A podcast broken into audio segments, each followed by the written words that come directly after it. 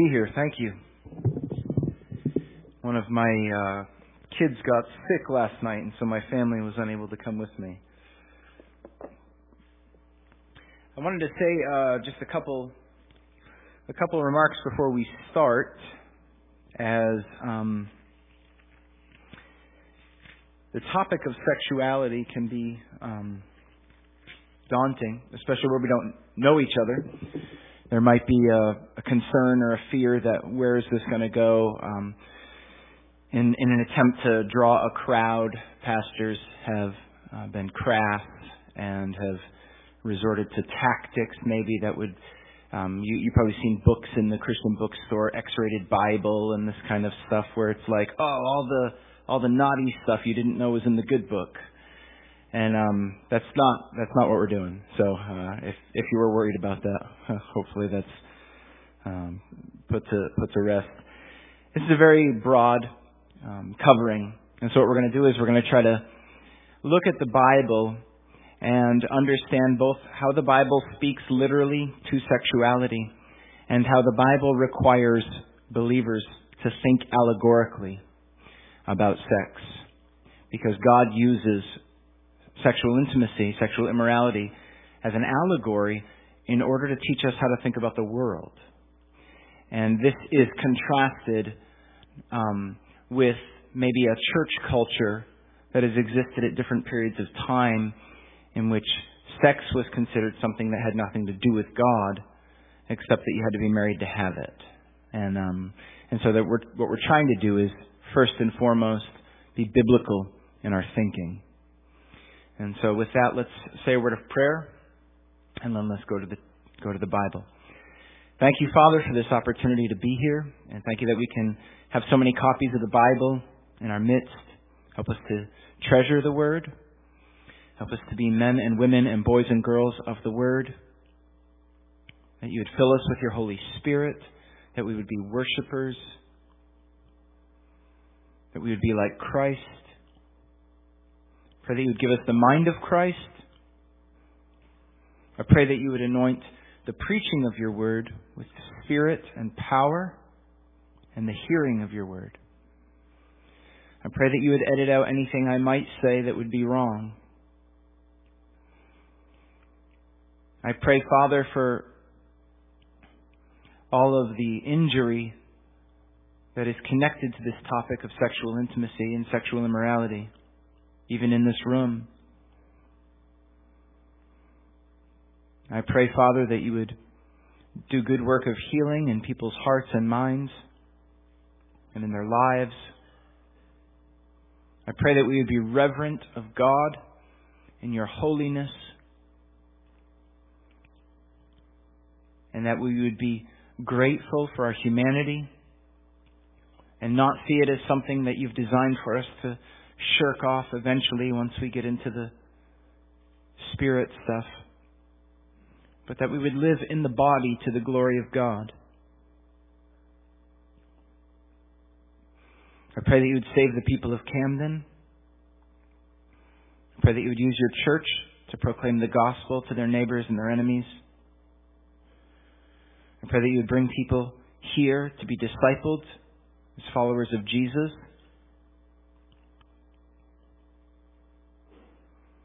I pray that you would change everything about the spiritual topography of Maine. That the people of Maine would praise you resoundingly, would believe that the gospel would be going out here from this place in power and in force That the people moving into middle school and the people moving into high school would, would love the gospel and love Jesus with more zeal than the generation before them. I pray that we would not waste our lives on ourselves, but that we would eat and drink and live to the glory of God. Pray this in Jesus Christ's name. Amen. St. Augustine was converted out of a life of sexual immorality and pride. He'd also been catechized in the false religion of Manichaeism, which was strongly dualistic precursor to Gnosticism. Both false religions emphasize that the body's bad, it's not the real stuff, this is the shadow realm, and eventually we'll get rid of all the meat and we'll live in real spiritual reality. That exists um, sometimes throughout evangelicalism as well. Both of these factors, the factor that he was in a traveling acting guild and was sexually immoral and arrogant, combined with his semi Gnostic upbringing, contributed significantly to his pessimistic view of sexuality, sexual intimacy, even within the bonds of marriage. It should be noted that his desire was that the church would practice sexual purity. This was in a context where not only in his past, but in his culture, in his day, sexual immorality was rampant and praised and celebrated. Every kind. He desired that Christians would not be conformed to the world when it came to how one understood human sexuality. And that's a noble endeavor. And that's one we should champion even ourselves, even if our conclusions would differ from Augustine's. In his book of the Good Marriage, he argues if a married couple has sexual intercourse for the sake of procreation, they're technically not sinning. If they engage in sexual intercourse for the purpose of pleasure, it's not a mortal sin, but it's a venial sin. And the danger, of course, is that even the allowed use of intercourse for procreation comes with the possibility of mixed motives, which may be hard for the believer to carefully discern. How do we know that somebody's simply trying for another son? We don't. Uh, there's an apocryphal story, perhaps, of some young couple coming to Augustine saying, We really want to have babies, but we're not sure we can have sex without the pursuit of pleasure. Um, our motives may be mixed. And Augustine says, I don't know what to tell you. And this seems strange and harsh, but the thing to keep in mind here is that there was a very high view of sexual purity and sexual immorality as someone whose mind had been saved and cleansed by the Word of God, sexual immorality was seen as kryptonite to the believer. This will kill Christians. It does, it always has, and it always will. And so what we don't want to do is have sort of this Nathaniel Hawthorne poo-pooing view of Puritanism and look at Augustine and say, oh, give me a break, he was so uptight. Even though he was too negative, too pessimistic. Some, part, some parts of the church and some times in the church, sexual intimacy, whether in the marriage covenant or not, is seen as something dirty. Even if it's clean, it's like underwear. We don't talk about it. You don't mention it. It's something that God turns his face from, even if it's in covenant, since he made the mistake of not letting us get babies from some other source. This was the way I was raised. My dad's a pastor, and I, and I love my parents. But the culture in which I was raised left me with no other option than to actually be catechized into an understanding about human sexuality from the boys at public school. That was the only place I could learn because that was the only place people were willing to talk about it. So we're going to cover much more biblical ground than can be thoroughly worked through in one sermon. And the reason for that is that I hope to give us an intentional spectrum on a biblical view of sex.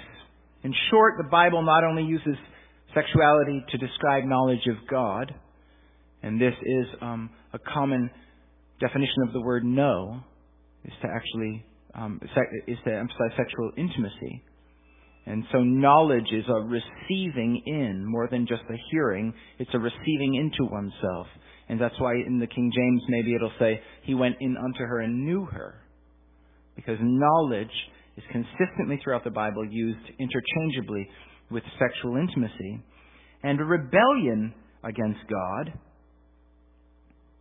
is also employing sexual intimacy language. You cheated on me. You went off with someone else.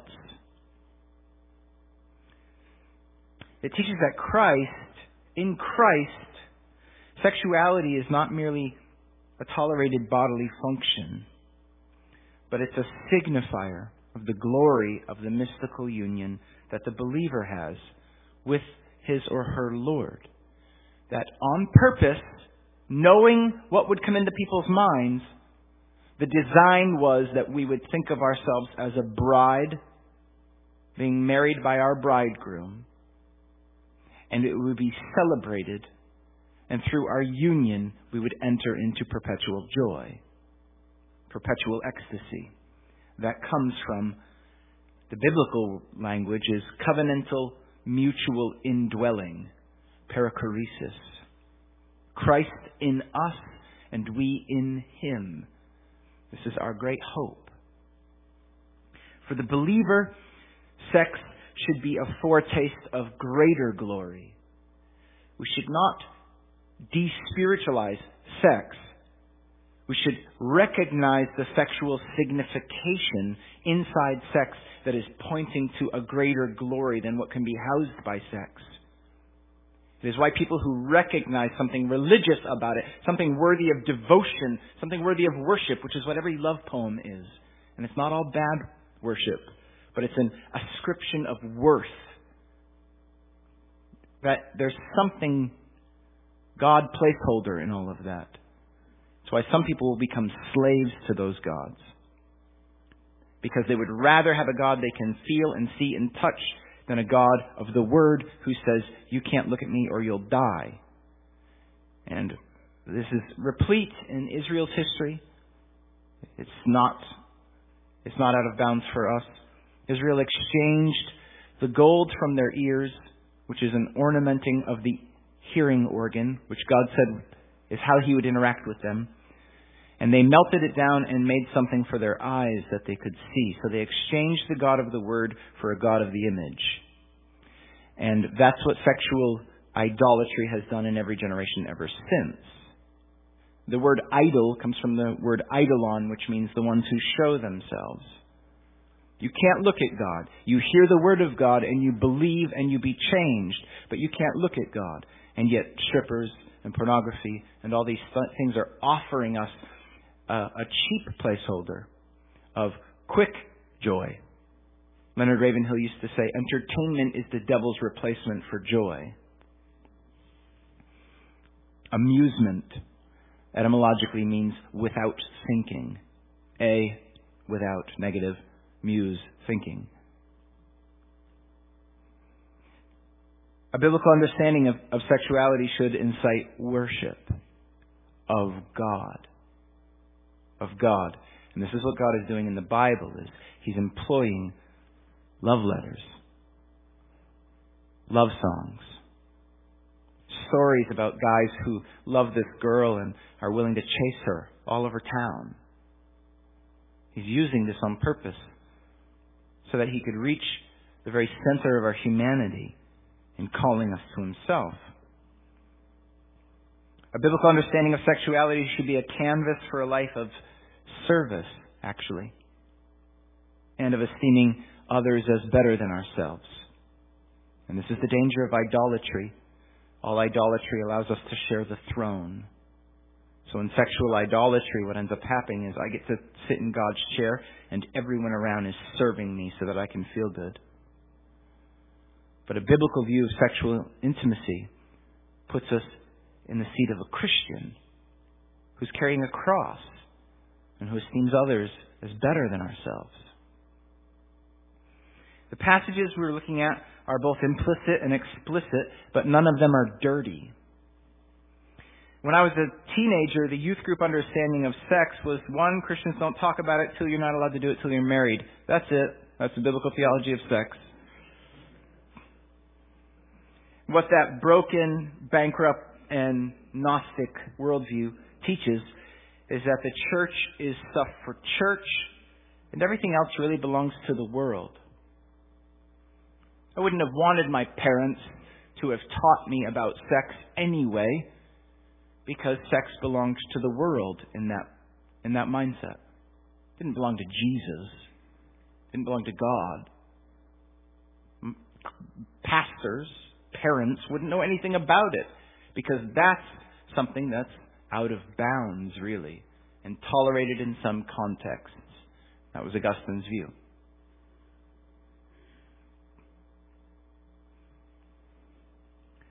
The Bible teaches a better way. It teaches us to think biblically about sex and then to think sexually about the world in that order. Not sexually about the world until we think biblically about sex. Because God created this amazing scenario in which the chain of life can only keep springing forth into the world if his creatures will participate in the most ecstatic and pleasurable moments in creaturely existence. You can't get more humans unless you do this. That's God's design. And everything chemically that happens and spiritually that happens in sexual intimacy that is a blessing, that is good, that is rapturous, is by the design of God so that we would launch forth from joy into co creation into bringing forth after his design into the world. The human race will not survive unless we do this, and we're forced in the event to be happy about it. Of course, that's unless sin enters it. And when sin enters into sexual intimacy, it goes very, very bad, very fast. Our first passage is 1 Thessalonians 4, verses 3 through 5. For this is the will of God, your sanctification. And now notice the emphasis here. Sanctification is all the Christ-likeness that the Holy Spirit's bringing about with the use of other Christians, with the use of affliction, and the use of the Word of God. Suffering, trial, Christians, sometimes those are the same things, and um, the Word of God. He's making us like Jesus, right? And then there's like this epicenter of what if you want, if you want a handle by which to grab sanctification. For this is the will of God, your sanctification, that you abstain from sexual immorality. That each one of you know how to control his own body in holiness and honor, not in the passion of lust, like the Gentiles who do not know God. So again, we're not going to go as slow as we would if we were doing a study through 1 Thessalonians. But rather, what we want to see is that there's a dichotomy that's given to us in Scripture. Firstly, firstly, however, notice verse 3 doesn't say, doesn't say that you abstain from sexual intimacy, but that you abstain from sexual immorality. The subjunctive in, um, I can't remember where the passage is, uh, the verse that says, let, it's in Hebrews, let the marriage bed be undefiled. That's a subjunctive which means that it's possible for the marriage bed to be defiled. But Christians sometimes talk about it as if the marriage bed is undefiled, meaning we're allowed to do whatever we want because we're married. Absolutely not. You don't get to hang up your Christian Awana badge once you're getting into bed. This is actually this is actually a canvas upon which our Christianity should be, according to the Bible, intimately expressed that we are not clocking out when we go to bed. It's let the marriage bed be undefiled because it can be. And that's not just because of adultery or pornography that the marriage bed might be defiled. It's the things that would make a Christian cease from practicing their Christianity, like loving their enemies, serving others, esteeming others as better than yourselves. These things don't stop just because you're experiencing pleasure or because you're allowed to even pursue pleasure. Your Christianity doesn't stop.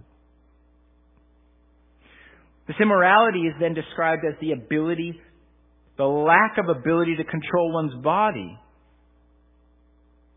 Unbelievers are slaves to their passions and to their lust, to their sexual appetite. If it feels good, do it. all kinds of patterns are caught in this net. Don't be like unbelievers who don't have self-control. So as you grow as a Christian, the Holy Spirit has more and more um, sovereignty over you, more control over you. You're more filled with the Spirit. And proof that someone else is controlling you as a Christian is that you control yourself. Self control is a fruit of the Spirit. That's contrasted with people who do not have the Holy Spirit and who are basically figuring out how is the what are the proper channels for me to do what I want without negative consequences. And that's about it. Is it legal? Then it's fair ball. That's how pagans think. That's not you. Your ethics are not derived by legality. That's for pagans. Galatians 5. Unbelievers need somebody to say, if you do that, I'll hit you in the face with a stick. I'll put you in the box for the night. And so they go, oh, we're not allowed to do that. And then it gets legalized and everybody gets to go, yay, it's legal. It's right. Now we can do it. You can't say anything bad about it because it's legal. The law is for people who don't have the Holy Spirit to actually punish them because they would go crazy and they would kill the world if they weren't stopped. And that's why cops have guns. So all kinds of patterns are caught in this net. Pornography, which teaches people that by distributing a virtual representation of real sex, that autistic sex, meaning self-concerned, self-obsessed sex, masturbation, is consequenceless because it's perceived as not being real. As a pastor, I deal with this all the time. A woman finds out that her husband is addicted to pornography or that it's been a long-standing pattern in his life and she she's experiencing the reality that her husband has cheated on her and he's thinking, "What's the big deal? This is TV. This is not real." That's the disconnect. Because it's real women, it's real live women, and it's a real live man connected over time and space with real functions. But the great illusion in all of this is that the man actually, and it's, it's not just men, but it's mostly men, that the man believes this to not be real because they've bought into the lie that it's virtual, therefore not real. But the Bible sets up a scenario in which bodily function, including what Jesus says, thought crime, is an imprintable dimension of reality by which we, for which we will be judged. That in the thought realm, the ribbon has images imprinted into it. And then that will be run out and we'll be asked about it at the judgment seat in relation to our works. This is very real. There's a rap video I showed my students when I was teaching and it's the, it starts and there's a girl on top of a car dancing. It's like a really nice expensive car. It's not very provocative, but she's dancing on top of this car and the guy is in front of it and his whole mouth is full of gold and he's got like hundred dollar bills spilling out of his belt and he's just going wow wow wow in front of the car and then the camera backs up and backs up and backs up and eventually you see the director, you're seeing the shooting the video, and the director goes, okay, stop for a second. And the girl puts on this huge coat because it's freezing cold out on top of this apartment building where they're recording the video. And her kids are off there eating donuts over at the, at the, um, uh, uh, concession table. And she's quickly trying to be like, mommy's almost done. It's okay. Mommy's almost done. These are all very human, very real events and, and we buy into an idolatrous illusion through edited images instead of being people of the Word. That this is not, this is not what it, what it's being accused by the Word of being.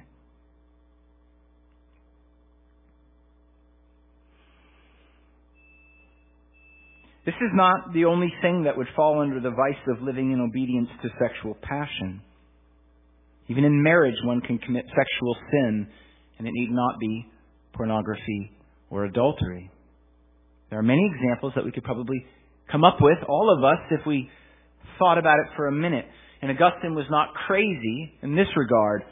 Here I'd like to suggest that a married man or a woman who approaches sexual intimacy in the marriage covenant solely, solely as their chance to get off is guilty of objectifying their spouse and idolizing passion, thereby obeying a kind of sinful vice. A Christian has no opportunity to be self-centered. You don't, it doesn't matter if it's your birthday or if someone else is buying the beer. You don't have license to live like a narcissist. Ever. Ever. In short, the marriage bed should not be a place where Christians cease to serve one another or esteem the other as better than the self. This requires spiritual maturity because there's a lot of humanity happening. And Paul's language about the flesh, meaning not just the sinful appetites, which is the way the flesh is used almost every time in the Bible, but literally says, while I'm in the body, the flesh is waging war against the spirit. So the body itself is experiencing a brokenness and a sinfulness that has affected it so that even in good things, there is this temptation to keep going. Back it out for a second and just look at ice cream. Ice cream's awesome. It's my favorite breakfast. Truly. I was eating every, I was, I was trying a whole bunch of things for, I hate breakfast. I like coffee. That's about it. And it's like, breakfast is one of those things where it's like, that's gross. When can we just have supper? And, um, but then I was like, people give me yogurt and milk over, uh, you know, cereal and all this stuff. And I kept being like, even if you put sugar on it, something's missing. And then I was like, oh, it's not ice cream. That's the problem with every breakfast food. And there's a tendency with something good that's allowed, like ice cream, the Christian knows this, that you can think, oh, it's my birthday, or oh, I deserve this, I earned this, and you can approach food, which is something we even need, and you can have a temptation here to just clock out and to stop being a Christian in relation to your food.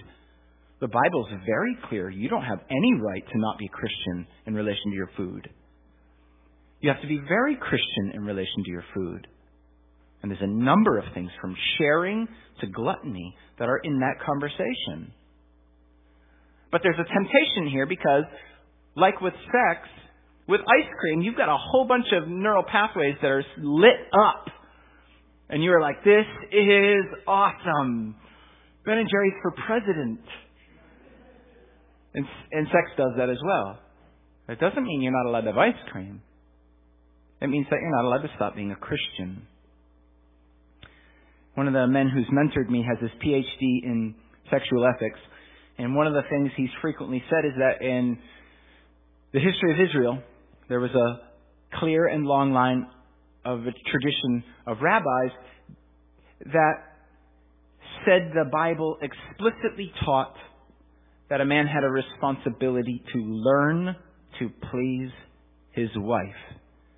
That does not mean not be a leader or not be or, or to be passive, but in every way, the pleasure of his wife as a leader, as an instigator, as an initiator, which is what a man is in every single way, biologically and relationally, per the design of God, that a man is actually called to learn how to please his wife. Paul addresses this in 1 Corinthians 7:33. The rabbis understood that in light of passages like the Song of Songs, Song of Solomon, a husband's requirement to please his wife extended beyond fixing the broken step in front of the house. It was more than just that. A husband who's a believer should view sexual intimacy as an opportunity to make his wife feel safe, this is related to sexual intimacy. Secure and served. In that order. The rabbis would say that one of the tasks of the newly married man is to learn what it takes to make his wife experience more pleasure than him in the marriage bed. This was part of it. Any man who speaks with his wife and listens when she talks would eventually learn that sexual intimacy begins for her in his manner towards the children, in his responsibility before the Lord, and in his handling of her weaknesses. Rosaria Butterfield says men have sex, women have conversation. This First Thessalonians passage also teaches us that in God's mind, sexual purity is a consequence of knowing God. Sexual purity is a consequence of knowing God. Whereas sexual immorality is a logical consequence of not knowing God. These final two passages that which we'll look will hopefully give us a bit of the scope of just how a sec, how sexual a healthy biblical worldview actually is. Ezekiel 23. We'll only read to verses 21, to verse 21. Ezekiel 23, 1 to 21. The word of the Lord came to me. Son of man, there were two women, the daughters of one mother. They played the whore in Egypt. They played the whore in their youth. There, their breasts were pressed and their virgin bosoms handled. Aholah was the name of the elder, and Aholibah the name of her sister. They became mine, and they bore sons and daughters. As for their names, Ahola, which means her tent, is Samaria, and Aholibah, which means my tent is in her, is Jerusalem. Ahola played the whore while she was mine. She lusted after her lovers, the Assyrians, warriors clothed in purple, governors, commanders, all of them desirable young men, horsemen riding on horses. She bestowed her whoring upon them. The choicest men of Assyria, all of them. And she defiled herself with all the idols of every of everyone after whom she lusted. She did not give up her whoring that she had begun in Egypt. For in her youth men had lain with her and handled her virgin bosom and poured out their whoring lust upon her. Therefore I delivered her into the hands of her lovers, into the hands of the Assyrians after whom she lusted. These uncovered her nakedness. They seized her sons and her daughters, and as for her, they killed her with the sword. And she became a byword among women when judgment had been executed on her. Her sister, Aholibah, saw this, and she became more corrupt than her sister in her lust and in her whoring, which was worse than that of her sister. She lusted after the Assyrians, governors and commanders and warriors clothed in full armor, horsemen riding on horses, all of them desirable young men, and I saw that she was defiled. They both took the same way. But she carried her whoring further. She saw men portrayed on the wall, pornographic graffiti. The images of Chaldeans portrayed in vermilion, wearing belts on their waists, which flowing tur- with flowing turbans on their heads, all of them having the appearance of officers, a likeness of Babylonians whose native land was Chaldea. And when she saw them, she lusted after them and sent messengers to them in Chaldea and the Babylonians came to her into the bed of love, and they defiled her with their whoring lust. And after she was defiled by them, she turned from them in disgust. When she carried on her whoring so openly and flaunted her nakedness, I turned in disgust from her, as I turned in disgust from her sister. Yet she increased her whoring remembering the days of her youth when she played the whore in the land of Egypt and lusted after her lovers there, whose members were like those of donkeys, and whose issue was like that of horses. And thus you longed for the lewdness of your youth, when the Egyptians handled your bosom and pressed your young breasts. The chapter goes on to keep in character. It, it continues right to the end. I'm not going to spend long on these passages, not because they're dirty. They're not. That's the point. These are passages that teach us how to think biblically about sex and then, in an appropriate manner, think sexually about reality. Because God's design of keeping reality going is sexual by nature, by design. And sexuality, according to the Word of God, which He has been good enough to give us, says there are guardrails on sexuality that the Word has given us. There are right ways and wrong ways to think and to act in relation to sexuality. And there are very clear descriptors of the blessings that exist in one and the curses that exist in the other. At this point, someone might think, why in the world do we need to think sexually about the world, you weirdo? And the answer is because God does. And He then communicates consistently throughout the Bible sexual allegories to His people in scenarios where sex is not the issue. God makes it about sex as ways of describing sin and righteousness in such a way that it would make sense to us. That's what he's doing. He's making sense of the world in regard to the way he thinks. There's a wealth of commentary in this chapter. We see clearly that what one generation tolerates, the next will embrace. Ohola's little sister is watching her and starts earlier than her. Wesley said that what one generation tolerates, the next embraces. And this is important because there isn't actually a girl named Ahola or Aholiba. There's not a girl who actually did this.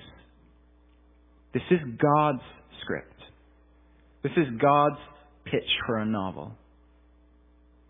The name Ahola, the name Aholiba, her tent, my tent is in her, denotes sexual immorality. God is judging his people. God's judging his people in this passage. Samaria and Jerusalem belong to Israel, God's covenant people. And for what are they being judged? For sexual immorality? Is he exposing the deeds done in darkness? I saw you do that. Not, not an entirety. Sexual immorality is part of the list against them. But he personifies them with names of girls and then tells a story about that girl and her little sister. And the indictment that he brings against these girls, which represent Samaria and Jerusalem, regions, is replete with idolatry, covetousness, which Paul says is idolatry. He says, if you want to think about idolatry, think about this. Covetousness is idolatry. Not reverencing the Sabbath, having no fear, no reverent fear of God, and obeying God, that's the sin. That he creates this story like a parable in order to teach people what he thinks of these cities. We might even expect that this kind of passage would be understandable if the sin was literal. If this is actually what they did. That may be okay, right? But because this is figuratively what they did, the text may be more unsettling. It means God would write stories that are more sexually explicit than we would. He didn't need that line about donkeys. Are we his editor? The question isn't, did he really need that line about donkeys? The question is, why did he need that line about donkeys? And here's the first important part. The only way to be sexually explicit and not sinful, the only way to be sexually explicit and not off color, so to speak, is to understand how the Bible teaches how to properly think and speak about sex. So Paul delineates between these two things in Ephesians 5. His commandment against disgraceful, disgraceful speech is speech that would disgrace the speaker.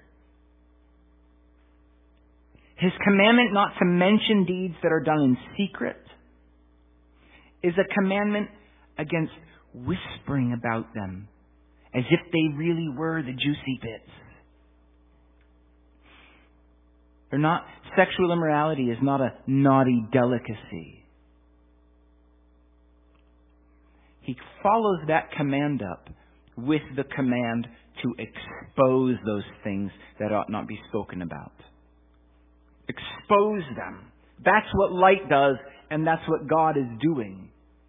The issue is that a worshiper of God should have a reverence for God's holiness, which would result in a hatred, not only of sexual immorality, but of sins that would be allegorized by God as sexual immorality. There's no hope for someone trapped in pornography addiction unless they come to a place where they see God's holiness as actually being beautiful and worthy of pursuit, and they see their own sin as putrid, cancerous filth. As long as the mindset of the immature believer is still functioning like a pagan who thinks, oh, God doesn't want any of us to have all the good stuff. I know I shouldn't, but boy, I, you know, wink, wink, nudge, nudge. As long as there's this good old boy approach to sexual immorality in the church, there's not going to be victory because God is still the bad guy. He's still the grandma who takes away our internet privileges. That is not what's happening. He's teaching us that we have a very skewed and very low view of who God is in His glory. And we have a very distorted view of what cancer is. We think it's shiny. Read Proverbs. At first glance, the whore looks like she has the best fruit in the market. And every guy, like a dog, is just tongue out, standing there going, oh, wow, wow, right? And the, the whole lesson is for young men to learn how to be a man. Don't buy into that. Go over to this girl who's homely, whose fruit is bruised. What's her name? Wisdom. The more you spend time with her, the more your vision adjusts and you see she's the glorious one. She's glorious. You don't see it at first. You don't see it at first.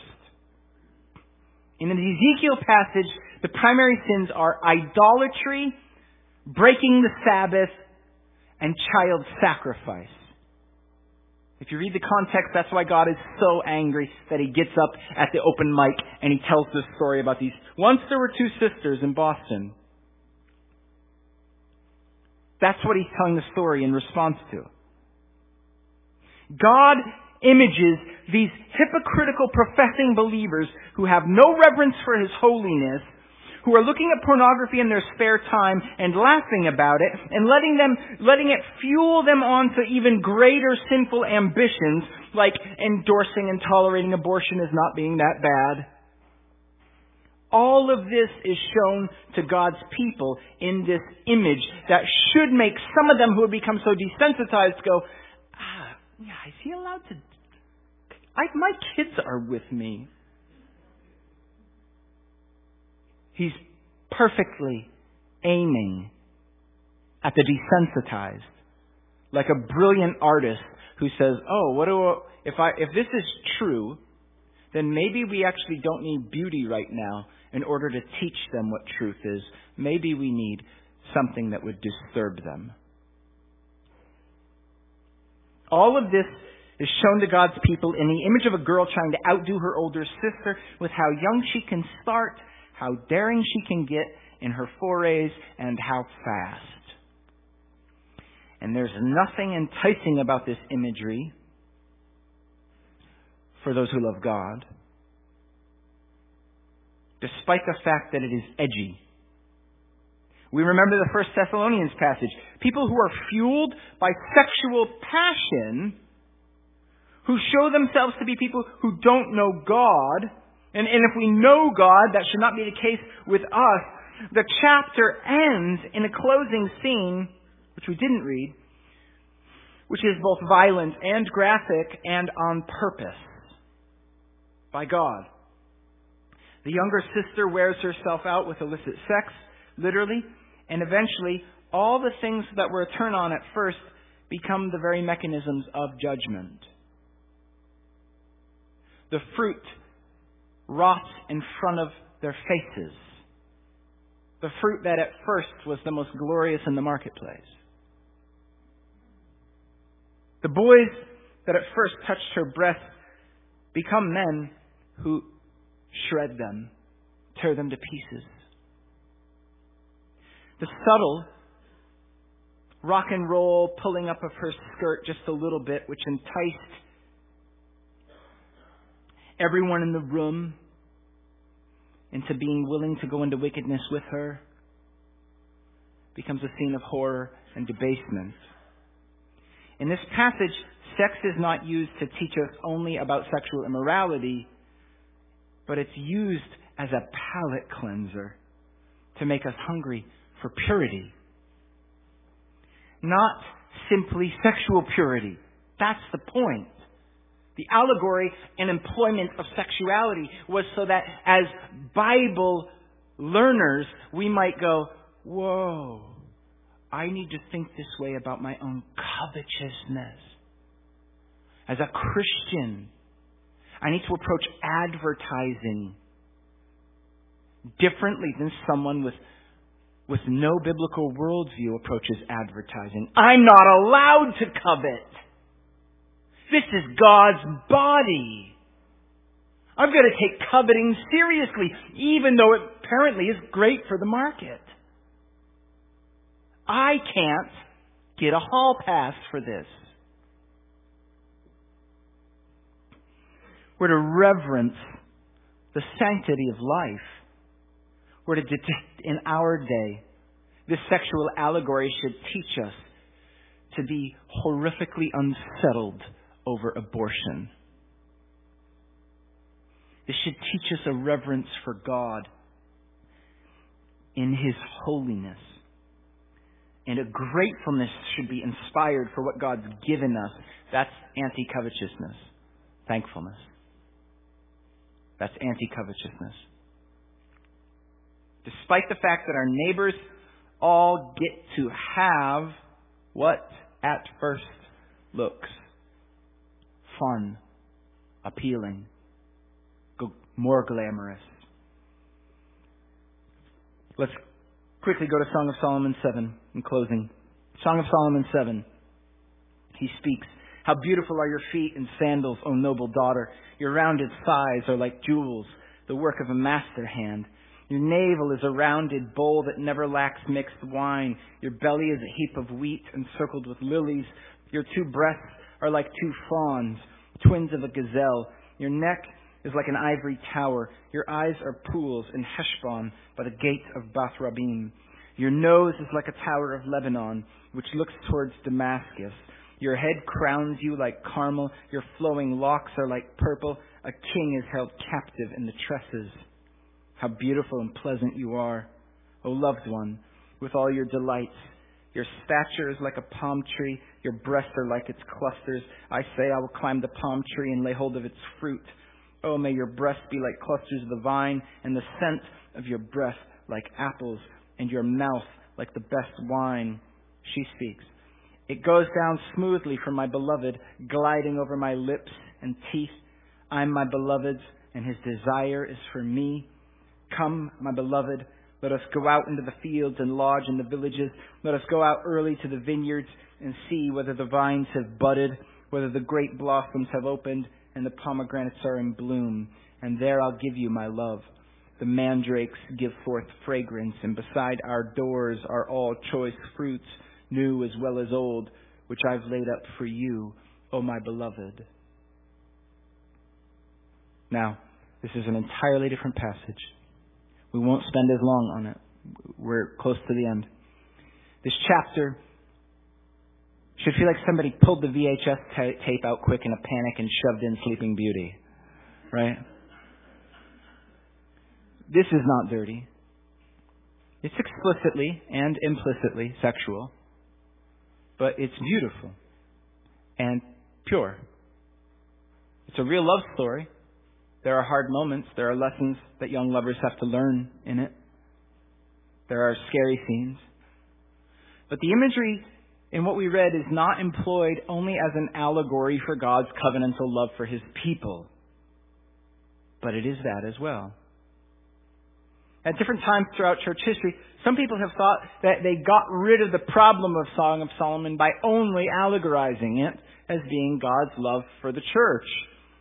This is not about sex, people. This is about Christ and the church. And that fixes everything. this is true. But notice what's going on in God's allegorical mind when he thinks about the church then. It's a movement from attraction, from value being placed on something by the king that in common utterance might not have had value had he not placed value on it. And it moves from that courtship into pleasure, covenantal pleasure. And that doesn't solve anything for the Augustinian passion police. But rather, it, it offers up two fields of corrective vision. Firstly, covenantal pleasure is worth singing about in the mind of God. I mean physically and literally. Marital sex that is secure and safe and serving is beautiful and it is a gift from God. But secondly, however, it teaches us that God is willing to explain the far greater pleasures in life, like union with Him and His holiness, and our need to reject sin in terms that we can fathom. We get love stories. We get that. And God built it that way, that we would get love stories covetousness, pornography, abortion are things that we should be sensitized to in order to see them as they are.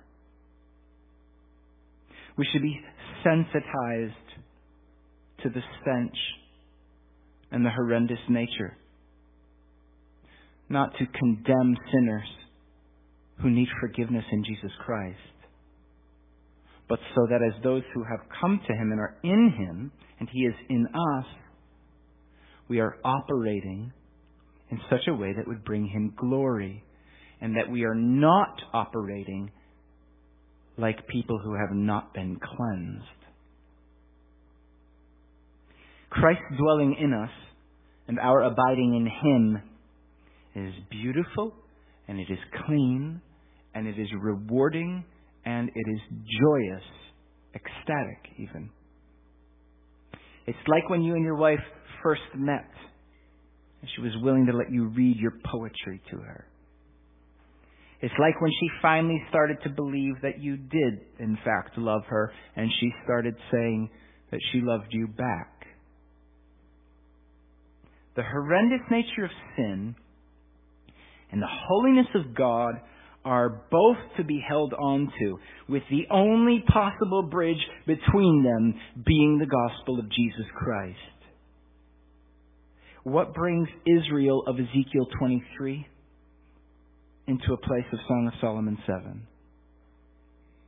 It's the person and work of Jesus Christ, the God man, who reconciles, reconciles sinners to a holy God. That's the basis for our victory over sin, including shame for sins we've been forgiven of. That's the basis for our victory. This is the basis for our healing from crises of sexual identity confusion.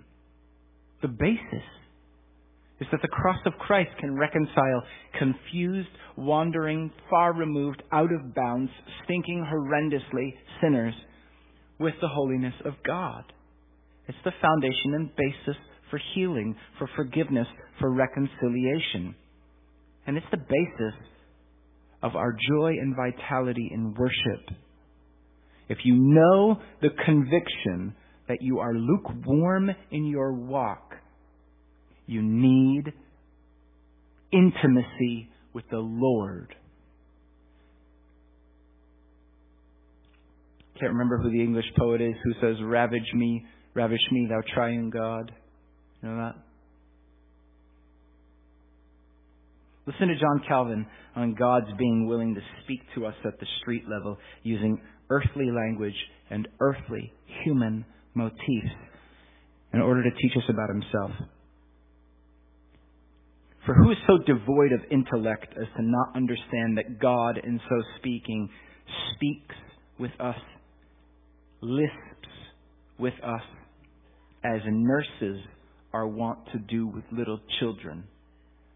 Such modes of expression, therefore, don't so much express what kind of a being God is as accommodate the knowledge of Him to our feebleness. In doing so, He must, of course, stoop far below His proper height.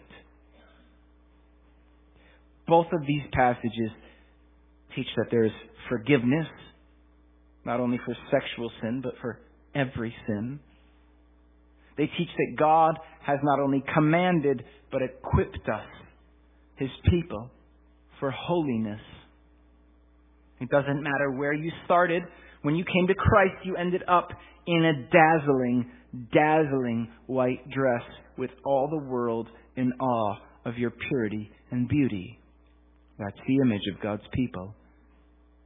This is the work of Christ in us, those who abide in Him and are all and all are invited into the joy of union with a holy God. Let's pray. Thank you, Father, for your word. We pray that you would